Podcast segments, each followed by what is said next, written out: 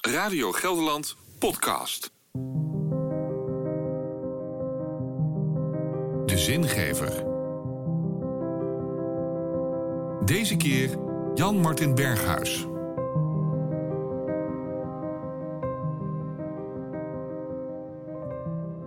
Lijfspreuk. Een tattoo? Een tatoeage? Tegenwoordig is het heel erg in. Namen, tekeningen, data, levensmotto's, soms hele verhalen of de weergave van een bijzonder moment in de tijd. Hoeveel Arnhemmers lopen er rond met een afbeelding van de K N V B-beker op arm of kuit met de tekst Vitesse, bekerwinnaar tweeduizend zeventien. Voor maar vijftig euro werd dit moment vereeuwigd op jouw lijf. En vorig jaar had Omroep Gelderland een bijdrage over een Vierdaagse gek, zo stond er geschreven. Om het wandelevenement altijd bij zich te hebben, liet een vrouw vier paar voetstappen op haar arm tatoeëren. En ze zei, als ik die tatoeages zie, dan denk ik aan mijn liefde voor Nijmegen en voor de Vierdaagse. Op de Zwarte Cross was in tweeduizend zestien een tattoo-shop van Amnesty International aanwezig. Zet een letter op je huid voor mensenrechten, was het appel. Een tatoeage als statement. Zo'n tattoo lokt mij uit tot gesprek. Ik word er nieuwsgierig van.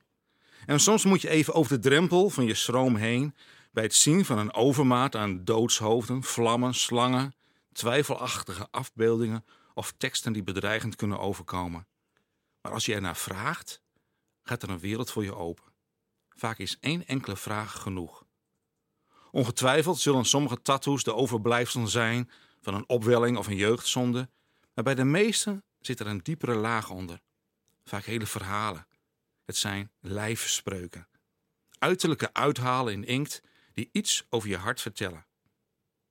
En voor wie nieuwsgierig is? Nee, ik heb geen tatoeage. Mijn lichaam is te klein om alle vreugde en boodschappen die ik heb op kwijt te kunnen. En het lastige is, het verandert telkens weer. Wat ik wil zeggen, laat ik liever over mijn lippen komen dan in mijn huid vastleggen. Maar blijft staan de vraag, wat zou uw of jouw lijfspreuk zijn? Of iets plechtiger, jouw wapenspreuk. Dat wil zeggen, je levensmotto. Datgene waarvoor je staat, in één zin samengevat. Onlangs was ik in een klooster. In de grote eetzaal hingen imposante schilderijen aan de muur. En elke abt die hier hoofd van de abdij had gestaan, was geweest, was afgebeeld op een afzonderlijk schilderij.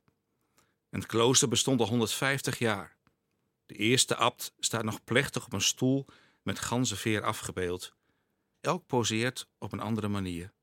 Bij de laatste abten zie ik ook een wapenspreuk vermeld. Een paar woorden die weergeven wat die abt belangrijk vond. De vorige abt van het klooster haalde zijn wapenspreuk uit een tekst van de profeet Amos. Zoek God en leef. En zo ken ik hem ook. Hij straalde het uit. De nieuwe abt is iemand die heel eigentijds en praktisch invulling geeft aan zijn taak en als wapenspreuk gekozen heeft, gerechtigheid en vrede kussen elkaar, uit Psalm vijfentachtig vers elf. Hij zet zich enorm in voor maatschappelijke thema's als duurzaamheid en zorg voor elkaar. In die abdij worden ook Oekraïense vluchtelingen opgevangen. Alles is biologisch en ga zo maar door. En jij? Wat zou jouw lijfspreuk of wapenspreuk zijn? Wat leef jij uit? Waar leef jij voor? Waar draait het leven om? En dat in een paar woorden. De mijne? Mijn lijfspreuk? Bij mij resoneerde een tekst uit Psalm honderdzeven. Houd de lofzang gaande. Ten diepste geloof ik dat ook ik, ik bedoeld ben om de naam van God groot te maken, te eren. Niet alleen in het zingen van een lied, maar ook in mijn handel en wandel probeer ik dit tot leidraad te maken. Worden God en mensen blij van wat ik doe? Gaan ze er in het echt, of bij wijze van spreken, van zingen? Doet het de hemel en de aarde goed? Aan dat motto spiegel ik mijn leven. Houd de lofzang gaande. En Jezus? Zijn wapenspreuk? Samengevat in twee woorden zou het zijn aan tafel. Met een uitroepteken erachter. Aan tafel. Het is een uitnodiging om je leven met Jezus te delen. Met hem te spreken, naar hem te luisteren, het leven te delen.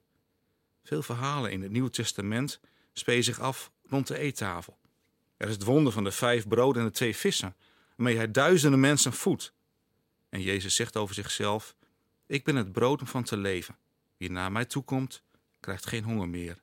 En wie in mij gelooft, nooit meer dorst. En zo ken ik hem ook. Vlak voordat Jezus sterft, viert hij met zijn leerlingen het avondmaal en zegt: dit is mijn lichaam voor jullie.